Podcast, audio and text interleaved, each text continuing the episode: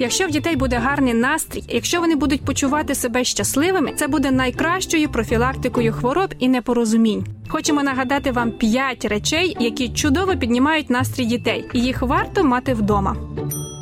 Трубочки для напоїв. Через них можна і пити, і дути повітря у воду, і робити бульбашки. Це добре розвиває легені.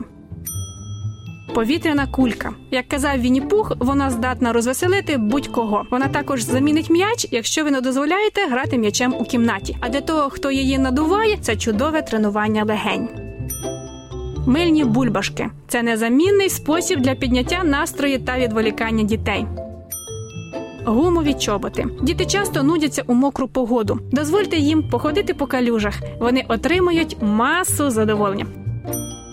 Настільна гра вона допоможе усій сім'ї чудово провести час разом. До речі, якщо ви буває не в дусі, спробуйте теж скористатися цими п'ятьома речами. Побачите, що вони діють. Тим більше, що для Бога ми завжди залишаємося його дітьми.